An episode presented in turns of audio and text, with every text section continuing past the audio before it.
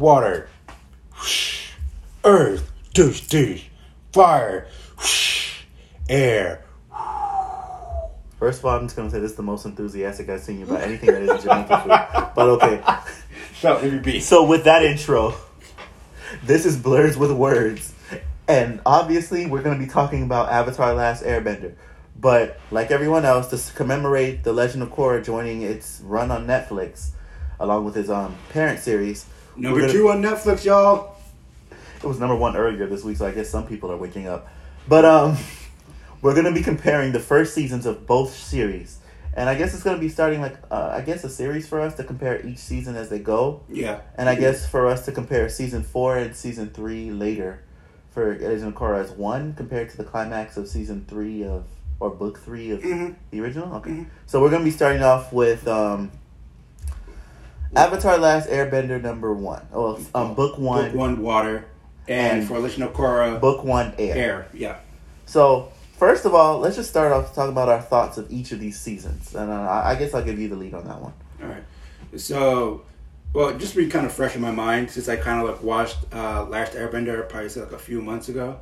Um, to me, to me, I, I really feel like it's more character development, more really more character focus. Because honestly, like I didn't realize this, but if you look at the first episode of Avatar, um, honestly, you kind of get to see Sokka's, Sokka's and Katara's personality, Aang's too, and a little bit of Zuko's and Uncle Iroh's. Mm-hmm. But whereas in Legend of Korra, it's just mostly Korra Tenzin and like the reveal of Amon. I mean, I don't think anyway. Oh, and um, sorry, uh, Beifong. Beifong gets some attention there. And we're talking about the first episode, right? Yeah, first episode. Yeah, yeah, yeah. yeah. I mean, just the first episode alone, so kind of like that. Um, but I don't know. I mean, like, I kind of feel like with uh, Last Airbender like you kind of already like know who these characters are. But with I think with uh, Avatar, you really don't really kind of know who these characters are yet. Um, but you know, overall as a season, I mean, I kind of feel like um, Last Airbender. I think it was like like I kind of said before, kind of more like character development, kind of more fleshing these characters out. You get to see them kind of grow. Where me personally, as in Legend of Korra, I kind of really don't feel like these characters get to grow. I kind of feel some kind of stay stagnant, like they kind of stay the same. Um, I really kind of feel like some characters who I'll probably get into in a few minutes are just the worst, and I really don't really understand how some how some people actually like them or don't really see how some people can dislike a character. Okay. Uh, yeah, and. Uh, all right, I'm, I'm just going to tackle the bad first. I really don't care anyway. So Wait, hold on, hold on. Let, uh, me, okay. let me, I want to have my thoughts of the first uh, okay. seasons too. Okay, all right, go. Okay, so like as you said with introductions, I after we both rewatched the first episodes of each today just to see how well they do setting up the world for you and making you want to join them on this adventure. And to be fair, they both do a good job, but in very different ways. And it's like, well, Avatar comes off well. Like, we're more about the quest, the journey, and the plot but ends up being more, especially when you see season one, more about the characters and their personal journeys to service the plot. While Legend of Korra starts off being about Korra, but because but the plot ends up taking over, so many other characters that aren't Korra don't develop as well. And just for a disclaimer, I genuinely love the first seasons of both, and honestly, their season finales are very well done. They're very well paced, but when it comes down to it, it's like there's very different. There's very many differences. And I was saying this today. When you watch Avatar: Last Airbender, they have this very beautiful water palette. This very like this homage of all these different shades of the same color can be so beautiful. Because we were watching episode one, and we were like, you're looking at what the North Pole, no, the South Pole was where Sokka yeah. and Katara are from. And when you're looking at the South Pole, you notice that okay, there's all these shades of blue, and it's so beautiful. And I also commented that when you see water bending, it's not always just a clear bit of water. In places where you'll be where there's lots of ice, they'll mute, they'll they'll darken actual liquid forms of water because you can bend ice. And ice always comes off as lighter. And I know this is nothing surprising, especially in animation. You're, you're talking about just like in the first season, right? Yeah, I'm just talking about in the first season because like there's like the episode we saw today. Like look at them in the their I guess their boats. Yeah. And you're looking at Aang in the ice, and the ice is like beautiful and glowing. But the one thing I can say Legend of Korra does better is its lighting. Because Legend of Korra has this beautiful lighting yeah. and these amazing character models. Sometimes they're a little over designed, but for the sake of it, Tenzin looks amazing. Beifong looks amazing. Beifong is Bei. Um, and um, Korra herself has a great design. And Asami. Those four have amazing. Oh, and I'm sorry, those five because I'm including Amon because amazing. But um, before that, and their first seasons are really well because they they take you on a journey, but in different places. Avatar, The Last Airbender takes you to. You get to see pretty much what two different nations in the first season because you see the Earth Kingdom, you see the Air Temple, Yeah. so you see the first three. You Actually, see you three. see, you see three nations. You see well, three actually, nations. actually, you kind of see a bit of You don't see the actual. Oh yeah, you get to join the Fire Nation for flashbacks. You're right. yeah. But I mean, they did go to that festival um, in one of the. I think it was Yeah, but was Friday. still in the Earth Nation, but you Yeah. do see Fire Nation closer. Yeah. So okay, okay. But Legend of Korra doesn't really show you, especially in season one, they don't really show you the differences between the nations because, and that's not really the focus because they're in their own hodgepodge amalgam of like, I want to say like Tokyo and Well, I, I think New it's, York? I think I think it's basically New York because because there's still Asian elements like a Chinese Yeah. festival, so maybe Yeah. maybe Hong Kong and New York, yeah. like some I, I, I pretty much think it's like supposed to be like night like pretty much like nineteen twenties like like I want to say China maybe. and giving like a steampunk vibe to Yeah. American and and and to its credit, done very well. And with my overall thoughts, I think the season finales are phenomenal, but what I look for for a season finale, if it was up to me to pick, if I had to pick one gun to my head, which one I liked better, I would still say I liked. um I forgot the name of the the the, series, the season finale for book one of Water, better than book one of Air, because it felt. Okay. I feel like it was called the Moon Spirit, but I could be wrong. I'll, I'll look it up in a second, but I feel like that hit home more to me. While Korra doesn't really resolve as much stuff in season one, so that's my thoughts of the first season. They're both phenomenal, and to be fair, I can say that season one of Avatar: Legend of Korra is the best season of the series. While I can't say the same about Avatar: Last Airbender with season one. Okay. At least not for me. It's not my favorite Yeah. season. My favorite season is Yeah. actually book three, so I can't wait to talk about that. Mm-hmm. But um, all right. So let's. I guess we'll break down and comparing and contrasting what the differences are and what we liked, we didn't like. But let's start off with um. Let's start off with the setting of the world, the world building itself. You go on. You can start off. All right, so I'm gonna, I'm gonna start off with uh, Last Airbender for that one. For Mhm. Setting of the world, I, I just really liked it. Like me me personally, I always just liked how they infuse like their bending into everything. I think that's why I really like the Earth Kingdom Kingdom the most because like for example like their I guess it was like their train or like their subway system. They literally just had an earthbender just like pushing it. But that uh, that's book two. Oh no no no no no! It happened in, happened in book one as well. Like when they went to um Omashu. Oh okay, Yeah yeah yeah. Okay, when they went to right, Omashu, it right, happened right. there as well. I forgot. Um, also, isn't it weird that Omashu is a kingdom in the Earth Kingdom? Uh, There's a literal king in a kingdom that's not the king of the Earth Kingdom. uh, I see what you're saying. Yeah, Bumi? yeah. Oh, I guess I guess because the I guess- Earth Kingdom is like a country. I guess like, it's I want to say it's like territorial. Like, yeah, I, I I think it's just like a smaller village kingdom. Yeah. So it's like more of king of your own city. Okay, Yeah. fair enough. I'll give them that. Yeah, yeah. Um, but yeah, I kind of just like that. Like they use earth, like like even like for like moving like objects around, they use earth and like there was a whole like um, uh, what was it system? Um, not a conveyor belt system, but like a. I want to say like a carrier system or like Oh, with all the shoots. And Yeah. all, uh, yeah, yeah yeah like that like that that that was pretty inventive. I like that. Um. Also, can I say Omashu was actually very beautifully done, especially with the crystal rock candy. oh yeah. It's like uh, it's a great good. episode, and it, I love how it, it it was showing you to subvert your expectations. Like, as far as children's shows go, and in the setting, I, I know I'm going on a bit of a tangent, so I'll probably just have to come back to that. But like, as far as children's shows go, it's like they usually try to hammer in a message Mhm. sometimes, and that one hammered in a message that you don't always see, even though it's not uncommon, and it was all in how things are presented. hmm So yeah, keep going. Yeah, uh, there was that. Um, let me see. Even in the, what's uh, even in the North Pole, like I kind of like how they kind of just use water. Like pretty much water was around them everywhere. Like so they could pretty much use And- it anytime they wanted. You're right. So, so I thought that was pretty cool. You good? Yeah. Uh, all right, all right now. Like, You know what time it is. yeah. Shut up. I'm six feet away, just so y'all know. yeah. Mm. Uh, that, that that just went down the wrong pipe. Um, Too easy. Shut up. Um, yeah, so you know, like, wow, you really bring up the math. oh my god! Listen, my goal in life is to live life. Okay, stop judging me. Keep oh going. Gosh. People, he actually just took out a mask because I, I coughed like three times. But listen, you haven't coughed all day, and if you haven't noticed, I've specifically stayed six feet away at all times. okay, all right. Um, I haven't even shaken your hand today. All right, all right. I'm not. I'm not going on this, but um, yeah, I, I just, I just like that design about it. Um, yeah, I, I just thought that was cool. But like in, in Legend of Korra, like I kind of feel like they took all that away. Um, in terms of like the environment. Yeah, stuff? like the environment. Like I don't really think like there's really not that much bending except for like pro bending, and I think. But we're, we're, we're, talking about the actual landscape and the look of the world. Oh, look at the world. Yeah. Okay. Um, but yeah, but um, yeah. Um, you, want, you want me to switch off? No, no, no. Okay. No, we're still good. I, I kind of wish you didn't say that.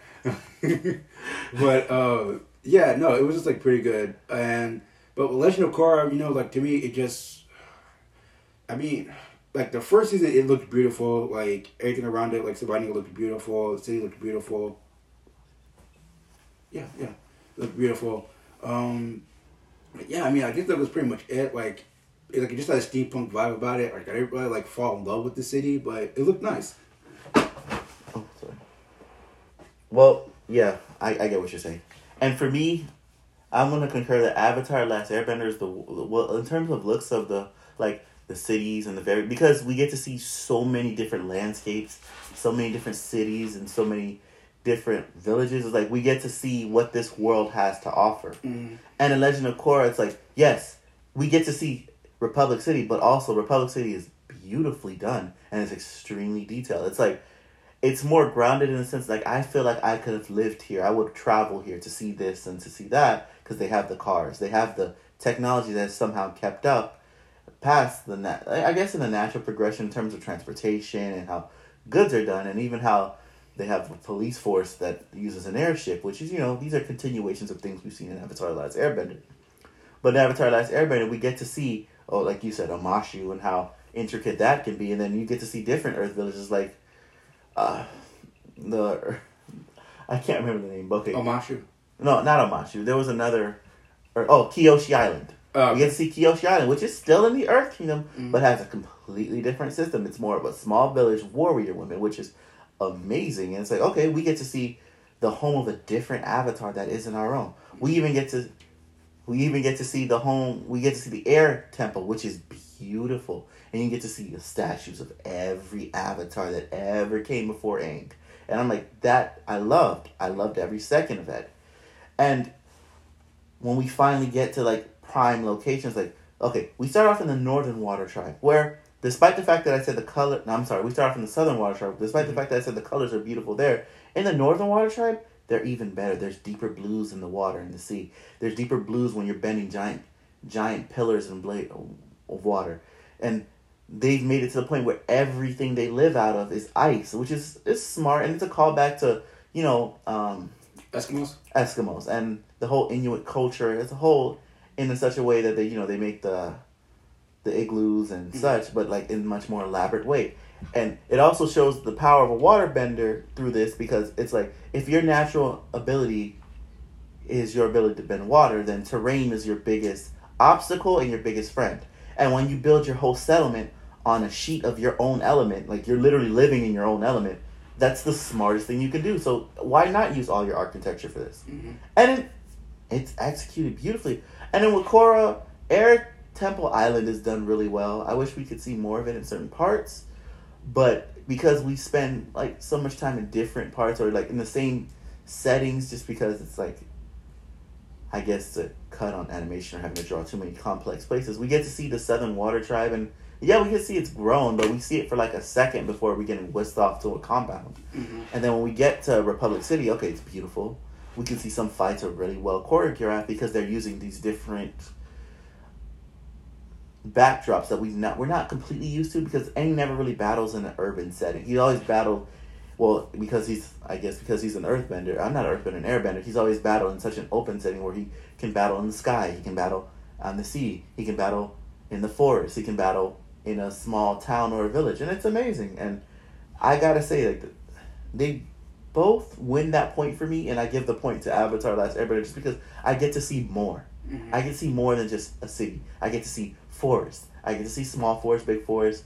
I get to see villages of all kinds and islands, and we even get to see different kinds of creatures. Because one thing Avatar: Last Airbender season one does, and I'm gonna stop saying the entire name of the show, but the series one does is. I would just say just say Last Airbender. Well, okay, Last Airbender, but that's M Night Shyamalan. Never mind. Anyways, they know what we're talking about at this point. Fair enough. What the first series does better is like we get to also see what kind of animals live in this world. Like remember we saw Kyoshi and the Unagi freaking huge big monster. We get to see different kinds of spirits, like the panda spirit. Mm-hmm. We get to see Roku's dragon one time. Mm-hmm. Oh, and we get to see the fire temple, which also shows how this world has its own magic system, and many parts of it incorporates that for prime functions. And Avatar, oh, I'm sorry, Legend of Korra does this too. Legend of Korra does this too. They barely do it. They only do it in two main instance, well, one main instance and one I like to talk about when I reference how they show the applications of bending. And then, oh, you forgot the face stealing spirit, by the way. Oh, Koh, the face stealer. Yeah. You're right. Oh my god, that thing is so cool. Oh, and and the the uh, ocean and moon spirits as well. Yeah. And the oasis of the North Pole. That's beautiful. Oh, that was beautiful. I, I like, forgot. I don't know how I forgot about that. it, it almost gives it, me. I forgot about it. For some reason, it gives me almost nativity scene vibes, just because mm it's like it's these small important beings under this one little grassy area, which yeah. is surrounded by snow, which is I'm, I'm guessing I would say surrounded by snow because I associate it with the Christmas time. Because mm-hmm. you'll see no t- nativity scenes and like snowbanks, I guess at least in Christmas movies or if you go yeah. to New York or something, and it's amazing. And I'm like, I love the setting of this, and I love how much they embrace the Asian themes and cultures into their design. It's it's beautiful. Even the characters' clothes are, are really done well in that regard. Mm-hmm. So that's as much as we can say about the setting of the world and like how we interpret it, how much we like it. We might talk a little bit about it in our other points, but I guess we'll move on to the next topic. So, uh, Andre, what, what, what, what's the next topic you want to talk about? Um, well, going off this, um, well, I kind of want to talk about it earlier, so I'm just going to do it right now. Is um, just the characters. The characters themselves. Yeah, characters. I, okay, gotcha. Um, I kind of said before, just like how like the first episode of Last Airbender, that you kind of get to see, you know, who Sokka is, who Katara is, who a little bit of Zuko is, and who. And, I would say a lot more than a little bit of Zuko. I mean, like, I, I guess I, I'm, I'm not sure if you could tell by then, like, he was going to become a good guy or not. But I mean, I, that that that's what I'm just referring to, like his. But like, I get what you're saying. Yeah. The only reason I say we see who Zuko is in the sense that like, just a, he's like he's he's damn near the second protagonist of the show because his story always parallels A. Yeah. And I love that they've done that because despite the fact that he could have been another throwaway villain, mm-hmm. he was always there. He was always present, and he always had an understandable reason for why he was the way he was. Mm-hmm. And yeah. they, they did that for everyone, and it, yeah. they did it in especially of a show don't tell kind of way. Yeah, yeah. Um, yeah. Let's get back. Uh, yeah. So there was that, and with uh, Korra, you know, I don't, I don't know. Like, I, I guess you just really couldn't really tell like well maybe, maybe Korra, but I didn't really get like really kind of tell who Tenzin was gonna be as a character. Beifong, yes, but everyone else it was just I, I feel I, I kind of feel like they were tropes, like a little bit. Um, I mean I understand what they're going with Corey. you know, like you know like this, this bad female, you know, like abrasive, rash. Uh, strong headed and everything else like that. I, I, Beifong was kind of they focused like hard on making her the anti Aang. Yeah, every way. Like I, honestly, like I felt I felt like she was gonna be like the top of, of the series. That, that's that's what I felt, but not. Oh, as, the, like the the the badass. Yeah, yeah, yeah, but not not as I don't want to say. She didn't even do that well. Yeah, not not not as bright though, not as cre- creative. I would say. Well, that's that's for other reasons, um, and. I well, guess yeah, not as, a, as much of a trailblazer. Yeah, yeah, but just like overall with the season, like the characters, um, with that one, Mako, I just didn't. I, I, I kind of feel like they messed up with Mako, in my opinion. Um, I'm gonna agree with you there. Yeah, I, I kind of feel like they were supposed to like do something else with him. Well, well, let me just say this really quick so you guys kind of know like that probably might not know but like honestly, it's supposed to only be one season of Legend of Korra, um, and that was just pretty much it. but even even the way they handled that, like I just thought that was messed up how they, they kind of did Mako when you kind of name him after um, the voice actor who originally did Uncle Iroh who passed away. I kind of felt like it was a bit of a of a of a disrespect that you know this this character had a girlfriend, had a girlfriend, had feelings for Korra, breaks up with girlfriend just so he could get with Korra, but like he did it in a in a very brash, like kind of like self-centered way. And but like, to be fair, that's very teenager. Yeah, no, I I, I know, that's, I know. That's but so like, high school. But like I'm saying, just just just the name after somebody that was like I, I'm gonna say iconic for the show. Like it just is a bad like if his name wasn't Mako, I probably wouldn't have brought this up like that. Like I think, I think that's like I think that's one of the things that kind of like bugged me the most. But you know, like how do you feel about the? I'm sorry to cut you off, but how do you feel about some of the side characters? Not necessarily the main side characters, but like the lesser reoccurring side characters. Okay, so when you say like the main side characters, who are the main? I would say the main side characters would be Tenzin, Beifong, Bolin, Mako, Asami. But like the auxiliary characters would be like Jinora, um, and and Tenzin's other kids, maybe um, General Iroh, Zuko's grandson. Okay, so like, General General Iroh did nothing. I mean, he looked cool like for his good like ten seconds that he was there. I love his little Iron Man moment. Like yeah, that was it. I'm like, I mean so are you staying? Like I really thought he was going to stay with. I thought group. he was going to be part of the new team. And it's like, oh no, he's not. Why'd you bring him here? Why? I, I don't understand this.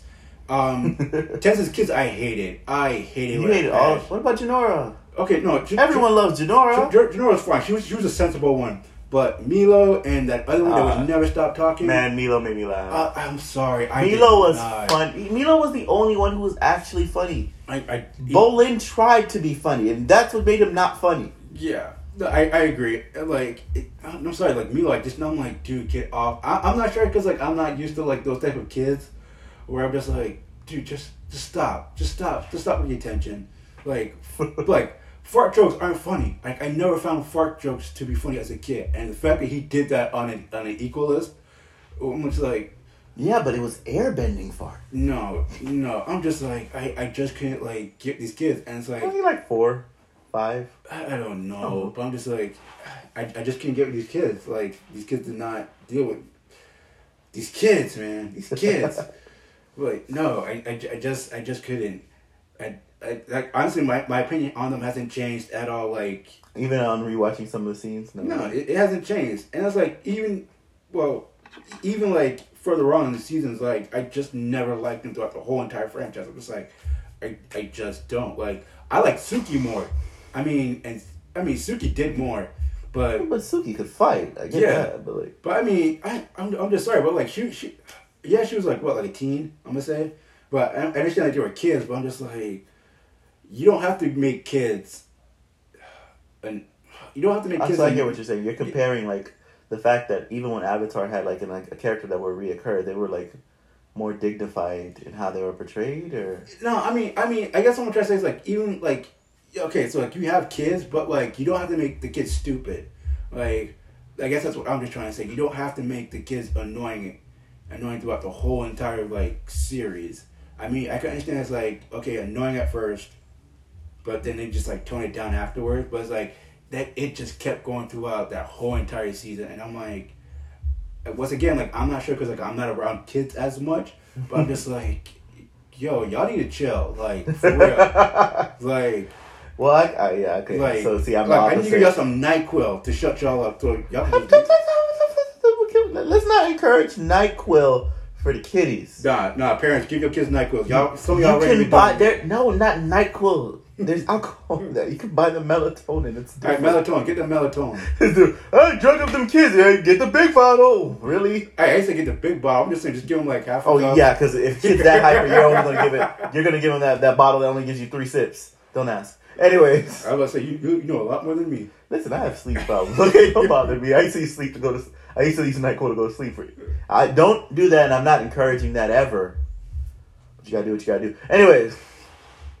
Okay, but for me, I'll I'll break it down for each character, or right. as many of the the the, the, the allegories. Because like one thing I've noticed is they, they they they tried so hard in Legend of Korra. I'm not trying to crap on the show because it's not it could be a worse show like the Thundercats reboot, the third, the, the second reboot where it was like. Oh, about saying nothing about the one with. Um, no, no, no. The 2011 is a masterpiece oh, okay. that we didn't get enough of, and we'll talk about that. Trust me, we're coming back to that subject one day. But it's like when it comes down to it, it's like these characters have these one to one comparisons that they're trying to contrast from or trying to compare to. Like Bolin is trying so hard to be Sokka, the funny man who ha- the funny man who's like the the free spirit. Like he's an amalgam of Sokka and Aang, and none of their good qualities. Like he's a caring dude, and sometimes I genuinely feel sorry for him. And that's probably like once in the season when he found out his brother got the girl he'd been crushing on the whole season. Up he, that. he got over that real quick though. I, I want to say I wouldn't have, but I'm also petty. I, I wouldn't have because I'm, I'm kind of petty. So everyone knows how I am about my crushes sometimes. So hey, whatever. But life. But and then he cried and ran off, and I was just like, dicks. Like and Korra and like Korra is trying so hard. Like they they make they write her so starkly opposite to Aang that in some ways I really like it. Like she's a proficient fighter. She's more aggressive. She's more of a go getter, and mm-hmm. I applaud that hundred percent. But then like we start to do what I find to be funny. And it's like this is how you can tell there's grown men writing a, a teenage girl, mm-hmm. and so she's all about like the boys at one point, and she's like, "Oh my gosh, I like Mako so much," and it's just like, okay, season two, season I'm sorry, season one, episode like what two? They're like, "Is that the boy you think is so cute?" Okay, it's a lot of exposition there. I mean, it's normal amounts of mm-hmm. exposition, but like, okay, she already has a crush on the new guy who's kind of being a jerk to her. Mako trying to play like the cool badass, like kind of comes off as a dick, which I understand. And like, I like Mako to an extent. Can I say he's my favorite character in anything? Nah, he's just the the guy who's somehow getting every powerful woman he can meet because apparently he starts to date who one of my favorite characters in the series, Asami, who if you ever seen her, she really looks like Avatar's interpretation of Lust from um, Fullmetal Alchemist. And yeah, I can see it. Yeah, and she's it's a beautiful design. It's yeah, very intricate. Oh, by the way, Asami's my favorite character in that series. So, really? Yes. Yeah, I feel that. I mean, because like there's not a lot to pick from. Yeah. But she's the only one who has a really good arc. Yeah, uh, that too. But just like she, she held her own. I mean, she held her own. Like I, I don't really think they explained it that well. But I'm like, some stuff I kind of felt like she probably couldn't have done. But I'm like, I, I mean, a non a non a non bender going against like Bender, so I'm like, I, I give her props. And then she that. fought against chi blockers, who essentially they couldn't really do much to her. So hey, electric glove it up. Yeah and she was smart, so she became the brains of the team. Mm-hmm. And it's like I feel like she's what the show could have done more with, and they did later on. Yeah. So it's like okay, they learned who to focus on. But like Bolin is trying so hard, especially with how many times like we can be the new team Avatar. I'm like, dude, dude, show, don't tell. And when it came to characters, it's like what's our, our protagonists are these people, and it's like okay, are our protagonists in Avatar: Last Airbender the best? No, they're not the best in fiction, but Zuko had such a strong story that he's one of the most beloved characters from either show. Mm-hmm. Like everything's about Zuko, and it's like Zuko has um, the episode where him and Aang are flash giving flashbacks on their life, mm-hmm. and it's like you can see that Zuko was once a kinder kid, and he was very devoted to the Fire Nation. Not so much about my pride and my honor, but they explain that why he is the way he is. His mm-hmm. father preferred his sister more than himself he's and he wasn't as good a bender as she was. And he's lucky to be alive. His father said. Yo, yeah, that is a great line. My father said Azula was born lucky, his sister, and I was lucky to be alive, and I was just lucky to be born. Mm-hmm. And I was like, that's a very powerful statement. And in a kids show, you don't always get to hear someone say something like that because that also brings the thought of, well, what's my place here if I'm not as valued as someone who would be my contemporary, someone who came from the same place I did, mm-hmm. but obviously is preferred over me, at least in the eyes of the father, in which he idealized so much because his father was the Fire Lord, the king. That was the role that he was going to add, add, jump to. I forgot the word I was going to use, but he was going to become one day because ascend he was, to. Yeah, he ascend to. Sorry, and you know that's his father, mm-hmm. and that's the role because he's the crown prince. He's the oldest son, and so it, in many ways, Zuko starts to become complex because then you can see there's parts of him that are selfish, like when he was ordering his men to just fight through the storm, or parts of him that could be pretty decent or self-serving when he disguised himself as a blue spirit to go get Aang back just so he could capture him later. Yeah. There were parts of him that were clever when he tricks the pirates who were trying to kill him. And it's like or when he gets that, I can't remember. I want to say her name is Jubilee or, or Lee. Judy. Judy. No, no, not Judy. No, no, no, that's that's somebody else. Um, I can't remember her name, but the one that had like the um, the sea shoe, the seafood. Shoe. Yeah. Sheer shoe. Yeah, just because like he had a guitarist necklace, and he's like, okay, I'm gonna find you out like this, which was uh, was pretty smart in my in my opinion. I, I probably I wouldn't have thought of that. Um, what else was there? Um, Pirates, Blue Spirit, that scene. Um, yeah, I think that's it. And even the minor characters, like Haku, maybe it was Haku. I don't remember. I can never remember this guy's name. Just, just look it up if you can. and then you can see their little exploits on how they're helping establish the avatars back in this world. We're helping this. They, they're very. We're trying to get from goal A to B and help everyone along the way. Well, Korra has an A to B, but that same A to B, if it were to be Avatar: The Last Airbender, it would be more Aang to Ozai, would be what Korra is to Amon. And to be honest, if they had extended that story for the whole series, the series probably would have been better, because continue fighting against this intermounting odd that the problem is that benders don't feel equal to non-benders, mm-hmm. and it's like in Legend of Korra, we don't get to see it we get to be told about this problem. It's always about show, don't tell. Mm-hmm. And in Avatar: Last Airbender, they show you what the fire benders do. They don't always just stop and say the firebenders killed everyone. Yeah. They do every intro of the episode, sure. Yeah. But you get to see the remains of Gyatso, Aang's mentor, his friend, his guardian. Mm-hmm. You get to see how he just they destroyed the air temples. I mean, you, get to see, get to see how they how they how people are how they're oppressing like yeah like, some like Earth, Earth kingdoms yeah. yeah. like they literally just like took them like on a on a boat and it's like yeah like you guys can't earthbend so it wasn't really oh and they had to get creative yeah yeah, yeah. and it was like you know like they were just like we'll just this goes back to setting yeah, like they just take your like your morale away. It was like, and that's and every villain was menacing in that one fact, and yeah. the fact that we're like, we're part of an army that is already taken over. We're part of an army that's already committed a genocide. We're part of a navy that's hard to deal with. Mm-hmm. Like anytime you see even minor firebenders, they were a threat. Yeah. They were so, and especially when you have such a ragtag team of people who can barely bend, especially in season one where Katara is learning to master bending, so she can barely water bend as she gets better throughout the series, which is a nice and steady growth because she gets water bending scrolls. Sokka's learning his place as a leader. Aang's learning strategic. Yeah, he's learning he's starting to learn how to be strategic. He's starting to learn how to fight. He has this chauvinistic attitude that slowly develops to well, if you learn so if you have a skill that I don't have, then maybe my pride has to be sacrificed just a bit so that I can learn these new skills as, as he did with the Kyoshi warriors. Mm-hmm. Aang has to learn the weight of his duty as the Avatar. Like when he speaks to Roku for the first time during the summer solstice. Oh no, the winter no. solstice. Winter solstice. No. no two solstices. I think it's winter. But one of the solstices when he meets up with Aang, not Aang, with Roku. Yeah. And they discuss you have to stop Sozin's comet. Trust me, you don't have time to wait. Mm. And okay, wow, I have this big legacy to build up to. When Aang's learning about his past lives, it's always a delight. When he learns about Kyoshi, it's a delight. When he learns about Roku, it's a delight. Even in later seasons, when he learns about other avatars or speaks to them, it's a delight. And his relationship with Roku is actually really well done. Even though it's more hint, it's it's a little more subtle here. Later on, it's a little more pronounced, and Roku does play that better mentor figure, which yeah. Sadly, that's what everyone was hoping for with Legend of Korra. We don't get it. We get Tenzin, who, while voiced by J.K. Simmons and is amazing,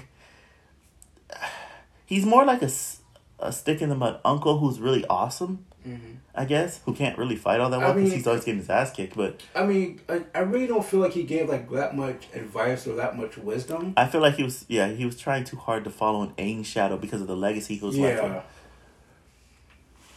And I can see where some would say, well, Korra is a powerful woman, female character. I would never take that away from you because I love when they show how vulnerable she can be and how when she's afraid she breaks down in tears. I love that moment. It's really well done. I love how they show that, yes, she's human and and you, you need to focus on like what your skills aren't. You can't always lend yourself to your talents because you're never gonna grow that way. Mm-hmm. Like t- Korra originally started off focusing so hard on trying to learn airbending that well you don't know the spiritual side of this art. That's why you're not excelling at. That's why you can't release a burst of air. Because despite the fact that you mastered the the other three elements, airbending is the most spiritual of the bending arts, which is what also why airbenders before Tenzin's children were all born airbenders because they had higher beliefs in spirituality. And also, it seems, and it also bothers me that Aang in Legend of Korra is also, he dies a little earlier than I probably would have liked. But I guess that's just to keep in hold with the setting so that no one's too old. Well, well, technically, like, he, he was 112 years old. But biologically, he was 67. But no, but like they kind of, they kind of went off of that because like yeah, like, I, was, yeah, but like in in what was it like when he was in the Avatar state in the iceberg? Like technically, like he, I guess like I don't know, I want to say like spiritually, like he aged or like like he did age while in there, like so like even when he comes out, it was a like, strain on his body. Yeah, yeah, exactly. So I mean, technically, he's what like probably like hundred and sixty seven. Probably. Okay, yeah, I'll give you that. Yeah, so like that, that's why he died because I think like they they usually I think the avatar usually lives long. If I'm actually some avatars, the youngest avatar to live, the long, the youngest avatar I known to live is about Avatar Kuruk was a, which was a water avatar before Aang and Korra, mm-hmm. And he died at like thirty three. I found this out recently because um, uh. he was trying to keep up with Yang Chen's tradition. Avatar Yang Chen was the Airbender before yeah. him, and he was killing so many spirits, or he was a spirit hunter, which is also why Koh from the first season hates the Avatar. Oh, okay. And because of that, but he thought his job was to. He was trying to maintain Kyoshi's legacy, so he forsaked Team Avatar. He didn't tell his team Avatar. He always seemed like the lazy Avatar. This is from a supplemental material, by the way. Mm-hmm. But he forsakes his own image, so he looks like the like history remembers him as more being one of the more laid back and lazy avatars. He'll even admit to it himself in the series. While he was actually really hardworking and going through a lot of strain, but he didn't want anyone to see it because mm-hmm. he wanted to maintain Yang Chen's image, even where she may have messed up. So, hey, and he died at the age of 33, I believe. Oh, okay. So he died in his 30s. Mm-hmm. For Kyoshi to come over next and die at 230, which is phenomenal. and then, like, in a world where anyone can just live past 100, I'm just like, all right, bet. But, and it's crazy to me. But coming back to the avatars, and we're, since we're speaking about avatars, like when you compare Aang and Korra, yes, Korra can do all the cool stuff you wanted to see Aang do, mm-hmm. and it's fun, but it's shallow because it's like, yeah, you're good at these arts, but we already caught you when you're three fourths of the way there. Mm-hmm. And it's like, while that's different from Aang, because you knew every element but air, and air knew Aang knew only one element, and it was air. It's cool, but then when it comes to the fight, it's just okay. I'm just gonna rely mostly on fire bending because water's not usually around, which is why scenery comes into play. Mm-hmm. And then I'll earth bend, and she's overly aggressive and such. And it's a fair point. So and she's very cocky, and I can understand that. If I was 16 years old and found out I was probably the most important person in the world, I'd probably have an ego. Mm-hmm. I mean, then it also goes to like the, Cause she White Lotus as oh, well. Oh, yeah. I kind of think with that because once again, like each each avatar is kind of like supposed to like go out and travel and just kind of learn in that sense, and she kind of didn't really do that. So, you know, I just kind of feel like with that, it wasn't.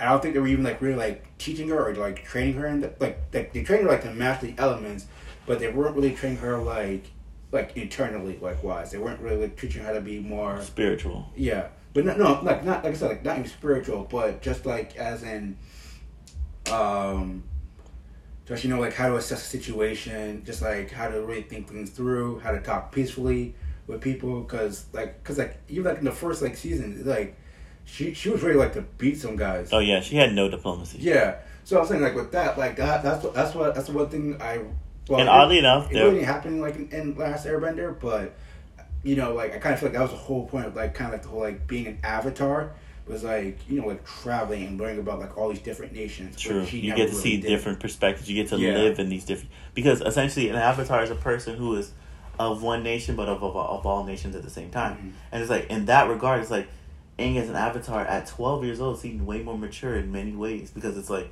he knows the weight of his decisions. Mhm. He knows even before the time skip in which he meets up to the modern day. He's already been to the different nations. He's been to the Earth Kingdom. He's been to the Water Tribes. He's been to the Fire Nation and he even has like perspectives of the whole. I had a friend Kuzon, I had a friend Bumi, I had a friend here, and when Aang is when Aang is faced with doing his avatar duties, well, yeah, he ran away like a twelve year old boy would, but he was also because of the weight of his decisions, was because he understands that his his actions have consequences. He learns from that.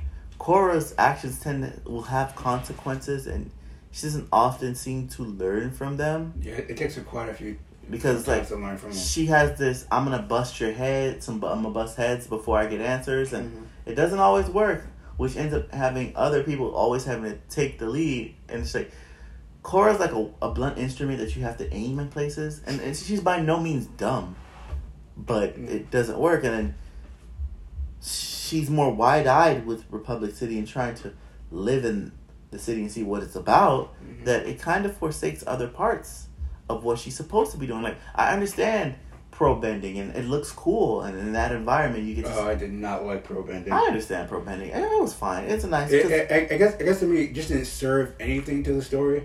Like me, me personally, I'm just like because like yeah, pro bending. It's like pro bending only served to show. Oh well, this is a cool thing everyone can do, and it's true. mm, And I feel like if they had dropped pro bending maybe early on, and I guess had Mako and Korra actually Mako, Korra and Bolin Well, actually discovering how to help her, but it's like that was also their only thing to do. yeah. That's how you got to cause uh, Asami. That's how you got to her father, who was a secret villain who hated benders. Because mm-hmm. they would kill their mother.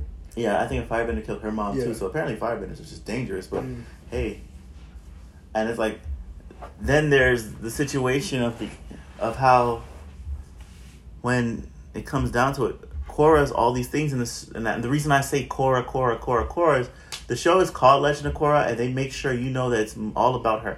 No one else develops as much as she does, or has as much time to develop. It's about Korra's relationships. So we get Asami, who's genuinely a great character and who has some great reveals when she finds out her father's a horrible POS, and she doesn't.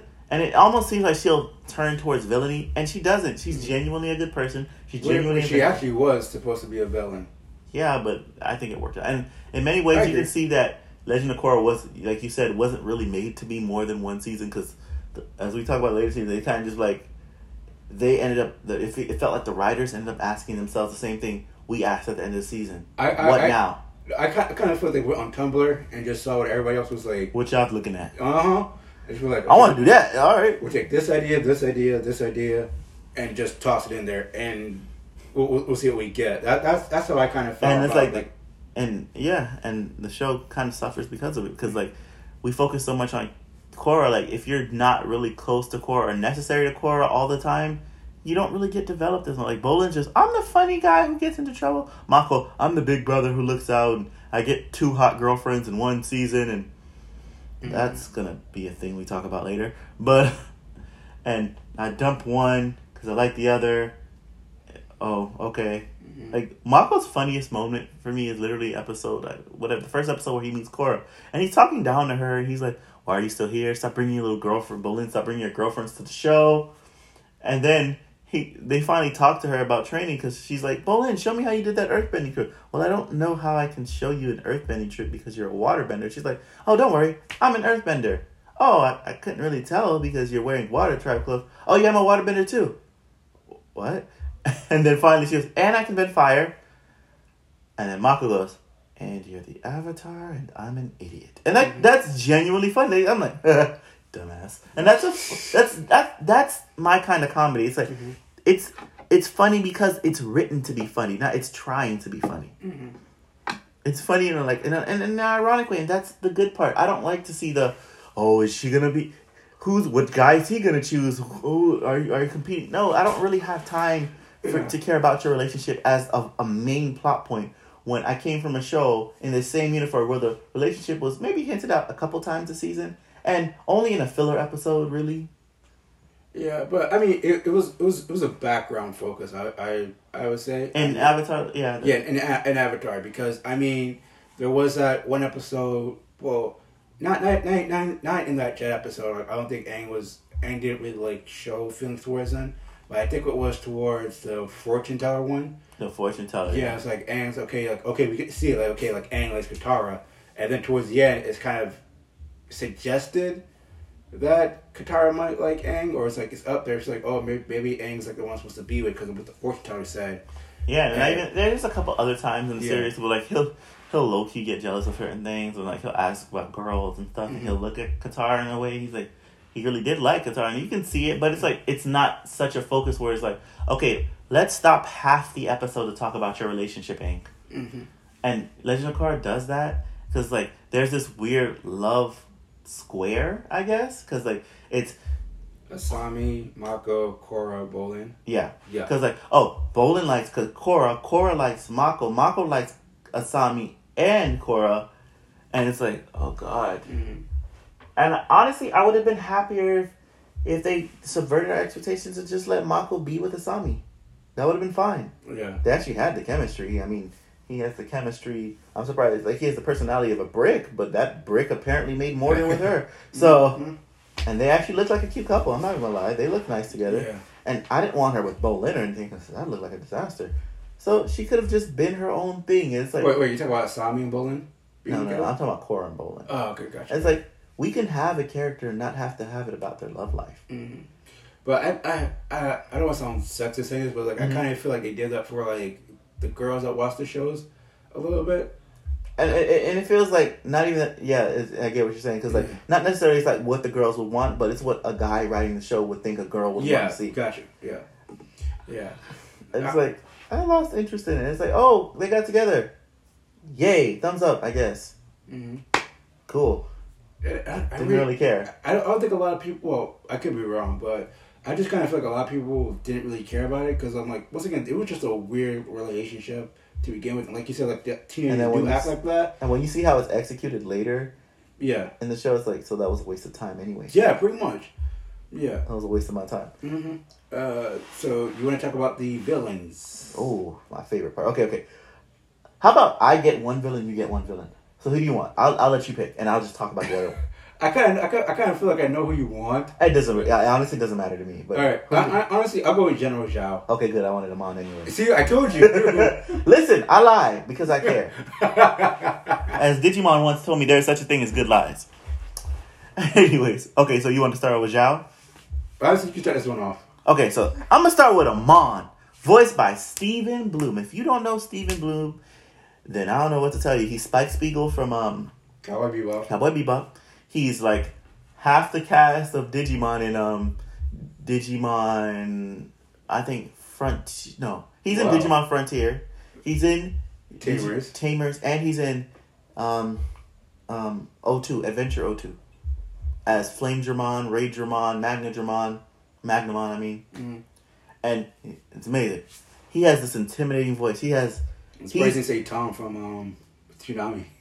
I forgot about Tom. I I, I, if he, he, my Toonami fans, he's Tom from Toonami, and he does a lot of great voice work, mm-hmm. and he has a, it's the perfect voice for such a villain. He's Wolverine and Wolverine in the X Men. Sorry, but um, he's like the perfect voice. He has the perfect design. He has an incredible backstory, and he even the secondary villain of Tarlok because I get to group them together. And I'm guessing if you haven't seen the show, I'm gonna leave this review, but like they have a connection and you have to watch to find out. But when it's revealed, it's it's like some of the best storytelling I've ever seen. Everything about Amon was amazing storytelling, and he was this fierce equalizer who episode three shows he's a threat because he's a, he's supposedly a non-bender who's been scarred by a, by a firebender, and he's learned to have this deep hatred for benders.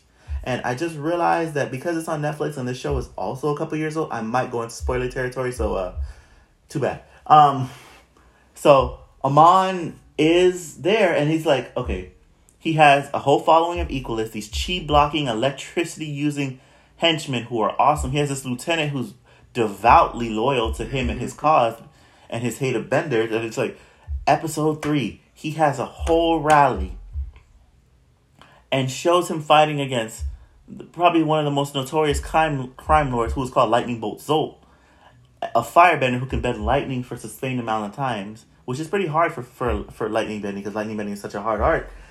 And he's fighting him, dodging lightning, which I guess if you watch Death Battle makes him what lightning level in speed or whatever. But whatever, it's an it's animation. So he's doing this, and then finally he's like, nope, nope, nope. Gets up close, removes his bending. He's like, I got this power from the spirits.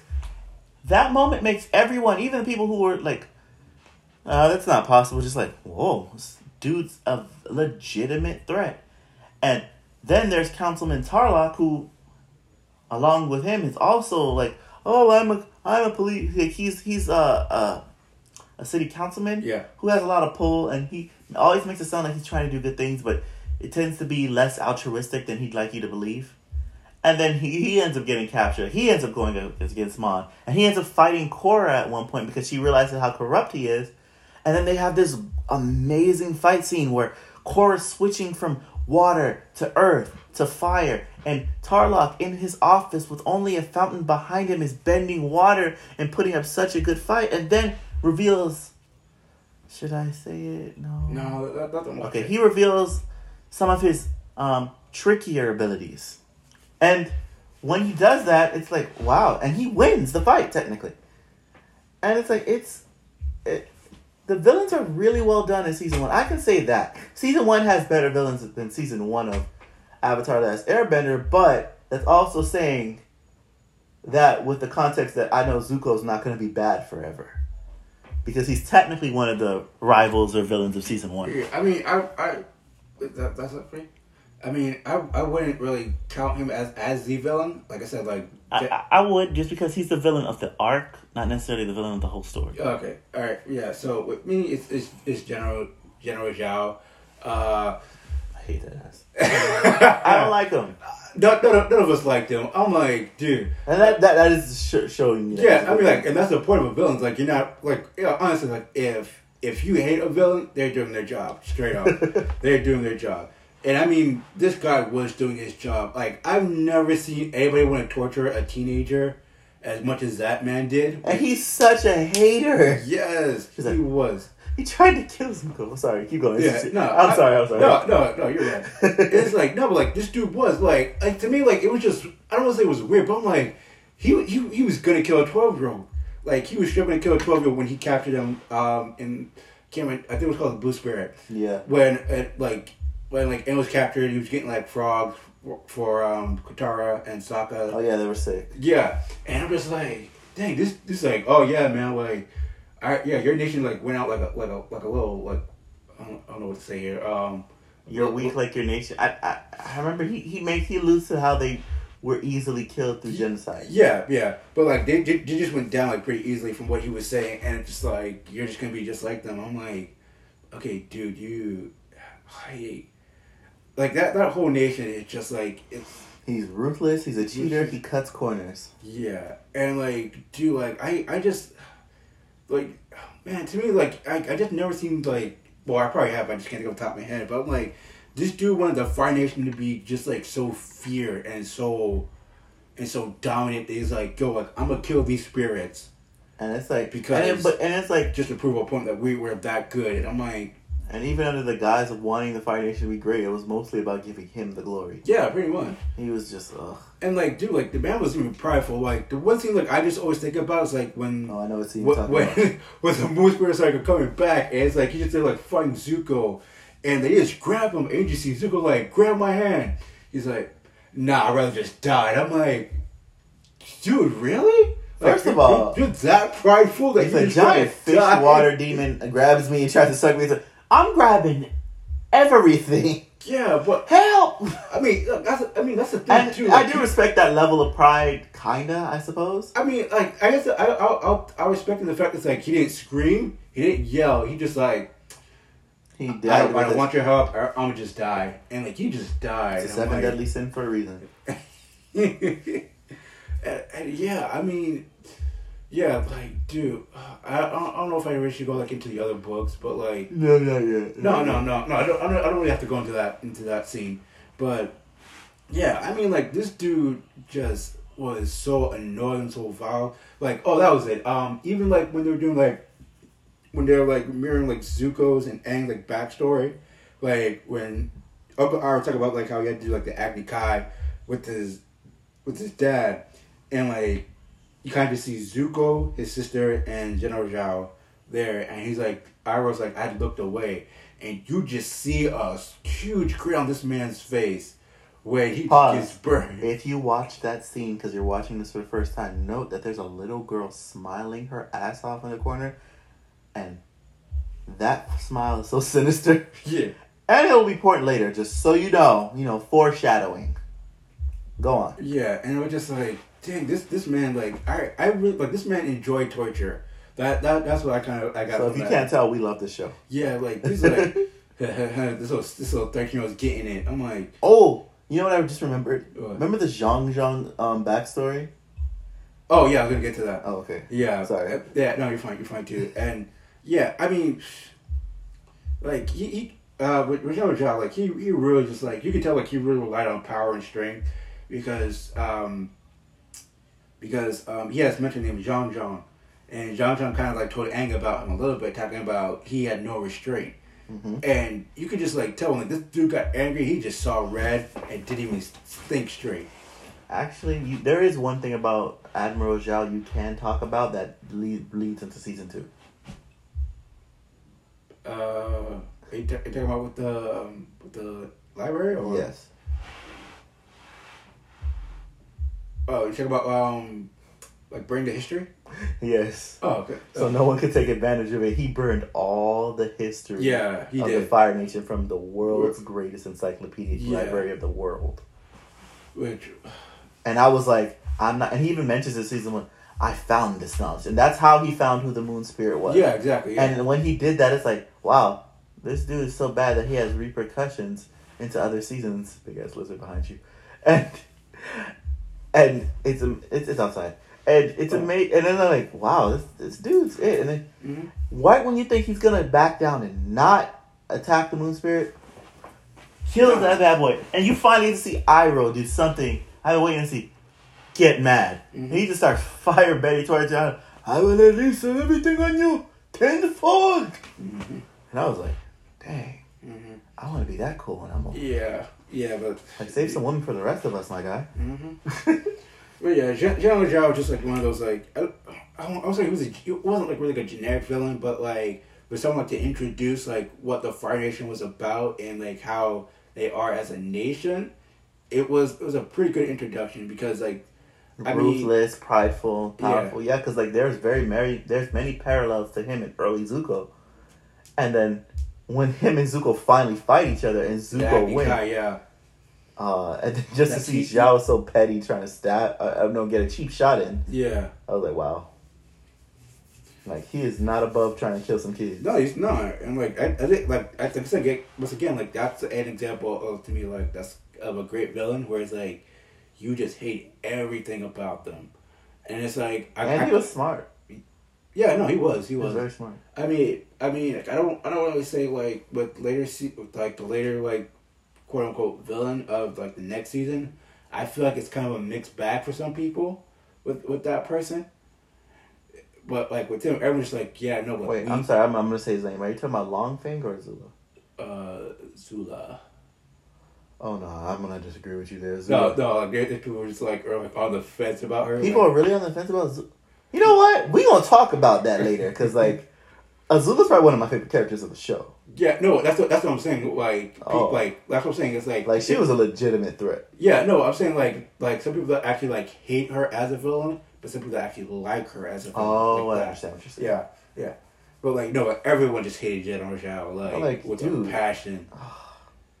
yeah, And he was so smart, but he was so good.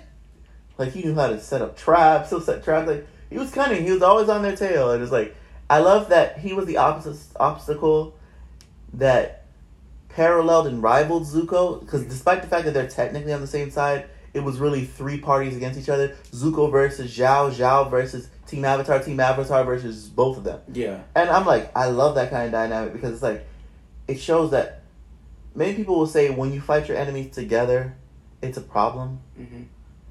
But like when they're so ruthless and they're they're that effective divided, it's actually much more intimidating because like it's harder to get away with. And the original series has done this